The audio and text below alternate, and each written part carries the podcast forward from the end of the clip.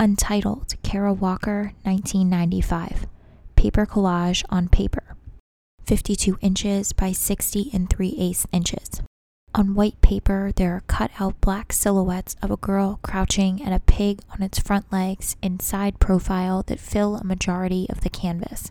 On the right, there is a 24 inch long by 18 inch wide pig with a curly tail standing on its front legs.